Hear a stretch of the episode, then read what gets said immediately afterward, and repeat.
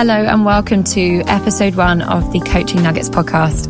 To make the most of who you are, this podcast exists to bring you coaching nuggets, small bits of wisdom, insight, or challenge that will free you to be more you.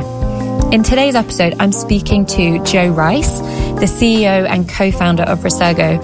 You'll hear Resurgo be mentioned a few times in this series because Resurgo was once described to me as the teach first for coaching, and it's where I and so many others learned how to coach. It's a charity, and they have a mission to transform society for the better.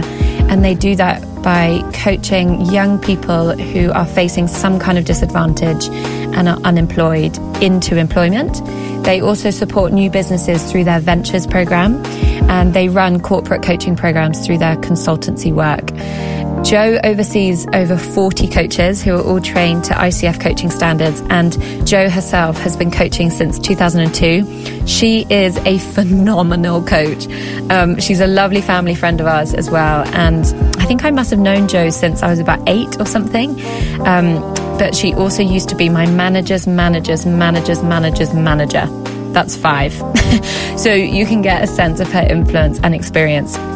She bakes the nicest banana bread I've ever had, and she has also got the most precious puppy called Willow. In this episode, Jo refers to transactional analysis and speaks about the parent, adult, and child voice. For context, adult voice is when we believe I'm okay, you're okay. Parent voice is I'm okay, you're not okay. And child voice is I'm not okay, you are okay. And she'll explain this in more detail um, the profound effects that this can have on our day to day. And so let's get started. I love that you're under a blanket. I also love that I'm under a blanket. It's also 100% wool because mum is trying to like support the local farmers, which is great, but it also means I'm sweating a lot because it's so hot. How are you? I'm good. I'm good. Emerging for 10 minutes from lockdown two, anticipating going back into tier three. Yeah. Um, so spending a lot of time in parks. Well, I imagine as well you're with um, Precious Willow. Yes, you might be able to hear scratching the carpet underneath me. she is here. She's doing very well. Um, Willow is very much a lockdown puppy, but she has changed my life. She's properly spectacular. Willow, come here. Some editing for you to see. I've kind of done a brief summary of what you do and all of the extraordinary things that fill your days. But um, do you want to just summarize, I guess, in your own words, how would you describe your kind of role or what a normal day looks like for you as CEO of Resurgo? I don't know if that's an impossible question to answer. Well, no, gloriously, um, most days aren't that normal, which is the best bit about my job. So uh, today I had a meeting with some of the board members about strategy and finance. And then I had a meeting with an amazing musician about uh, talking to him about being an ambassador for the charity. Wow. And then I had a member a meeting with another member team talking about people and culture issues. And now I'm talking to you and then I'll go into another strategy meeting, and then I'm interviewing for a head of department role. So that's my day to day. So it's definitely not dull. yeah, but my job is amazing because there is this crazy variety. And one minute you're with a young person who's overcome incredible challenge, and the next you're with the Minister for Employment. And that was Friday, you know. So um, so yeah, it's it's really interesting, really really interesting. And how does coaching kind of play a part in your normal day to day? Would you say? So, yesterday afternoon, I was running a group coaching session with the board of one of the big insurance companies. So, sometimes it's some direct, focused coaching. And sometimes it's much more, it's just much more about how do I deploy a coaching methodology in the way that I run an organization and encourage the team and challenge the team and line manage. So some of it's much more focused and intentional and very much I'm now in coaching mode. And sometimes it's just in the way I suppose I'm deploying coaching in the way in which I go about all my other activities. That makes sense. So sometimes it's much more like I am doing a job of being a coach Yeah. sometimes it's much more I'm living and breathing the kind of coaching values in order to do my job. Yeah.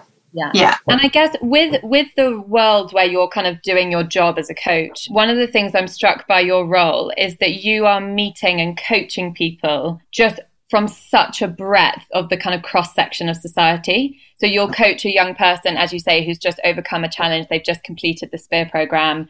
They're now in employment and they haven't ever had a job before. All the way Yeah. Board meeting members um, of a finance or an insurance company, or you know those that you line manage. You'll be coaching them. I guess I'm interested. Like, what are the themes that you coach people on that actually transcend power, influence, money, social status, and it's actually just because you're human, you have this challenge or this theme or this topic. Oh, there are so many things that overlap. I think one of the things that um, when I trained as a corporate coach, there were various things that I didn't learn that I had to learn when starting to work with young people, which now I find incredibly useful in a corporate environment. Now, coaching's moved on in the 20 years that I've been in the sector, so it's probably not that unusual. But 20 years ago, when I was learning to coach, we didn't really talk much about transactional analysis and the parent adult child dynamic. Now, of course, when you start working with young people, that very quickly comes into play. And as soon as we found out about Eric Berne's study, then we were like, oh gosh, this is fantastically useful to, to apply in how we work with young people. More and more, I go into a boardroom and I'm like, oh gosh, there are all kinds of parent child dynamics going on here that are marginally more disguised, but not a lot. And the way that people interact on a parent child basis in the corporate world and for young people who sort of have legitimate reason to behave like a child because they're not very old um, is really interesting. And I think that has been probably the most one of the most useful tools when I'm working. It's very unusual that I'm working with a client and transactional analysis doesn't come up as a model at some stage. Um, because of the influence that that parent-child dynamic is having on the way someone is understanding a particular relationship or dynamic that they're they're struggling with. Um, and I suppose within that, one of the things that I've realised over time is that, and this has probably become the soundtrack to my life, not least because I too struggle with it, is the realization that we're all sort of wired to want to believe ourselves to be victims at some level. We want people to believe that the things that we're struggling with are worthy of attention and and concern, and sometimes they are. But the victim mentality, I think, is a temptation that we all are dealing with all the time, and our capacity to manage it varies. But again, I, you know, I, I think that's part of the human condition that we all need to work to overcome. I think that's what adulthood means: is learning to navigate that temptation to victimhood. And what are the main things you've mentioned there? The parent voice, the child voice as part of transactional analysis, and I guess the victim playing its part in that as well. What are the main kind of, um, I guess, manifestations that you notice of people in parent voice or people in child voice? Often, funnily enough, I find parent voice, I think parent voice is at its, at its most irritating, is actually the nurturing parent. So actually, I think often where it goes undetected, people know if if someone's being a bully. That that becomes quite obvious, and it's quite clear that that's inappropriate behaviour. Yeah, doesn't always get addressed, mind you, but it's quite obvious that, that this really isn't the way to conduct yourself. I think the more subtle version is the nurturing parent. So that kind of, okay, then Beck. So what we're going to do now um, that very sort of nurturing, but actually fundamentally very patronizing and disempowering tone, which I think um, gets more airtime and is less um, recognized for what it is. Um, so I think a lot of people are working in a context where they're like, I know I find this person frustrating and I have no idea because you see, it seems so nice. Mm. like, actually, they are nice. They're also patronizing. Yeah and, yeah. and what sits beneath that niceness is actually a belief that they actually hold the answers and you don't. So I think that's probably the most subtle way I see it playing out. And again, for the child voice, uh, funnily enough, I think in this time in history, the child voice has been slightly legitimized in this anti authoritarian thing that we're in. Yeah. So down with the government, down with politicians, they're all, you know, it's actually quite sort of I have no power and they have all power and um, deflecting responsibility. But it's a very um, popular and accepted narrative right now, which I think leaves us quite vulnerable to ending up in quite a child voice in the way that ego state in the way that we interact generally in life or believe ourselves to operate in life yeah which i guess is so interesting because that child voice that you're just talking about there plus the victim kind of mentality that you mentioned earlier they're both so attractive aren't they like they're oh. so it's so nice to sit in victim and to yeah. feel um, I don't know if it's like entitlement or just it, it almost just feels like comfortable and and like it's just so attractive and and I think that's why so many people are really happy there. Um, yeah. But what would I guess from your experience of, of kind of coaching people or just interacting with people either in child voice or victim, what are the main reasons that someone would get themselves out of that? Well, I think if we understand coaching at its core as raising awareness and helping to people people to take responsibility, I think when when you help someone raise the awareness, as long as you define yourself by your victimhood, you will remain a victim. Like that's the only outcome of that definition. So, in order for you to not be in this position that you say you don't want to be in, but as you say, there's something quite soothing about the passivity that you can engage in yeah. if you're a victim. You don't have to sort of hold anything. I think there's something about making people aware of what the consequences of not stepping out of it are. And in coaching terms, that classic heaven and hell dynamic. So if you remain believing that you have no agency and no control over your life, and you're just a victim of what happens to you, how is life going to play out for you, do you think? And often they haven't thought about that because because you're consumed with thinking about why you're in the position you're in. Whereas as soon as you say to someone, so if you were to think differently about this and to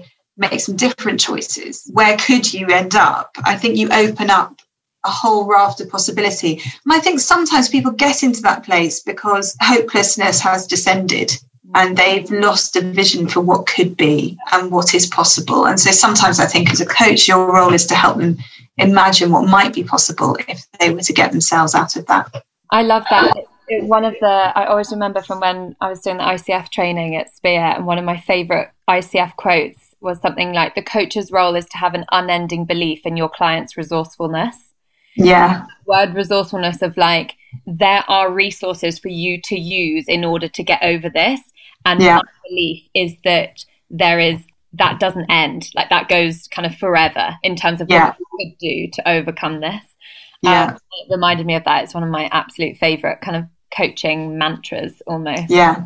Um, and so then in line with that, what do you see in again the breadth of people that you coach to be some of the main breakthroughs that causes the greatest change in someone's life? It's funny that because it always surprises me. Uh, there aren't many clients where I go, I go oh, yeah, I knew that was going to be the thing that hit you. Really? then, yeah. I just often find that people come back to the next session going, you know what really hit me last time? And you're like, the, the little aside that yeah. That felt really inconsequential to me was a real landing point for you. Yeah. um, and I, mean it wasn't that incredible. Yeah. I came up with and from start to finish. That didn't resonate. I so know what you mean. Um, and sometimes it's the really basic things. Um, well i don't know whether they are basic. I think when you've been coaching for a while you start to there's this risk of um, despising the familiar so when you've been doing one kind of personality profile for a while, you, I mean, uh, the one we dominate is in is the C-Me colors, and I've been doing that for well since yeah 20 years now. And um, so I'm like, well, obviously everybody knows about that. and then you know you're in a coaching session you you sort of talk people through that sort of assuming that they sort of and they, they go oh my goodness that explains everything now I understand why my husband, blah, blah, blah, or now I understand why my daughter, blah, blah, blah, or my colleague. and um, that changes the way I understand them entirely. And when you're so familiar with stuff, it's hard to believe that people are managing to operate without that resource and without that understanding that we're just wired slightly differently to, or we we make we choose to operate slightly differently from one another. I don't know how you navigate the world without knowing that now. So I'm always surprised how sometimes the the real breakthrough moments are things that feel so fundamental to me in terms of my understanding of and how I navigate the world. I can't believe that anyone else is operating without them. Yeah. And what would Not those be? Those kind of coaching tools that are just so a part of your kind of subconscious now? What are they that you mm. you notice that you carry around in how you manage, how you run an organization, how you coach? Gosh, I mean, they're the real basics, I would say. So transaction analysis would be one. I think now I can set, I can sit in a meeting and go, gosh, something annoying is going on here. And what is that? I'm going, oh, there's a parent child dynamic going on over here, which we need to address. Um, so that would be one. The colors would be another, um, where I can, you know, I think this season's been very interesting. If you think about the colors, people with lots of red energy, you know, this has been an amazing moment. Lots of change, pivoting, creation, re envision, go, go, go, go, go. There's been lots of blue, you know, everyone's at home on their own. You can look at a spreadsheet all day if you want to, and you only have to hang out with the people you love. Yeah. Um, lots of green energy, you know, like everyone's in crisis. So you can legitimately talk about feelings all day on a one to one basis. But the yellow energy, yeah. has been sucked out of the room. We get a quiz.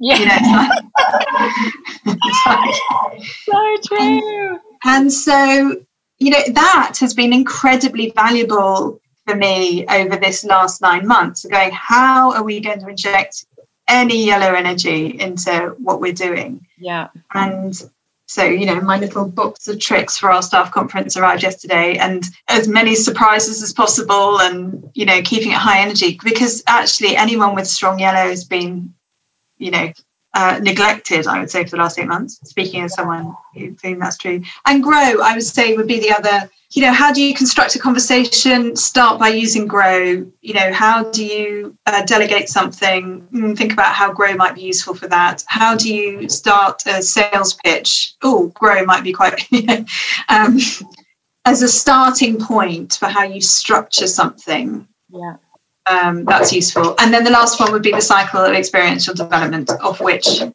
everything i ever do is built i'm the same i think that's I mean, it's my go-to for most things. Again, it is that question of, um, well, of course, that presentation was rubbish because you didn't use the cycle of development. So yeah. you just don't realize that people don't know what that they don't know that. They yeah. Like, oh, I wonder why and, that planned. And yes, I chaired a meeting on Thursday, which was a disaster because I did not think about the cycle of development before I planned it, and I was like, how could I not? Yeah, yeah and I sort of start to think that I'm good enough to just wing wing it without contemplating that stuff and learn the hard way. Yes. Oh, joy. Always. It's the spice of life, learning the hard way, I find. Yeah, totally. um, totally. Jo, final question. I guess thinking back to before you had started at Resurgo, well, before you created Resurgo, before you kind of become a coach, what um, what do you think you would say to her now, knowing all that you know and experiencing all you've experienced? What would you say to, to that Jo 20, 22 years ago? Oh, I'd probably say read more books and life gets easier, I mm. think. I don't know that that's true for everyone actually, but I, in my case, life has got easier. I think I, I carried a lot of angst in my 20s, which I managed to ditch later. And I think that would have been really nice to know when I was 20 that actually, actually, I'm not even sure I was alert to my angst when I was 20. Mm. I probably would go back and say, You're carrying a lot of angst you don't need to carry. and some of these things that you would you think are true about yourself really aren't. Yeah. Um, and um, you're you've misread all kinds of situations and dynamics. Um, yeah, gosh, we'd have a long chat. There's a lot in that question. What is interesting though, um, the Tara Mohr brought the book, Playing Big. I don't know if you've ever read that, but there's an exercise in that. She's a coach. I did a couple of years ago, which I found really helpful, where she basically says you've got uh, imagine your inner mentor, and your inner mentor is you in your old age, mm. and there's a meditative exercise that she leads you through. You can do it online, which I found incredibly useful in terms of thinking, gosh, one day maybe I'll be this, as you say, this uh, un- unendingly resourceful. Um, and I will have deployed those resources and I'll have this wisdom about me from all these years of life. But there's something interesting about that. There's the sort of what would you say to your younger self? There's also what do you think your older self would be saying to you right now, which I found a really useful resource actually to draw on and sort of gives you confidence that you've got something to bring now. Um, yeah. Because you know that whatever brilliant thing your mentor tells you, um, you're like, well, actually, I've come up with that. yeah, another spin on that question. Love that. I love what you said about just that angst in the 20s and that that will pass, but also just that idea of actually what would the Bex, what would the Jo who's, you know, bossed life, she's 80, she's kicking back and just enjoying retirement. What would she say to you now? That's also yeah. powerful. Yeah. Powerful image to finish on. Um, Jo, thank you so much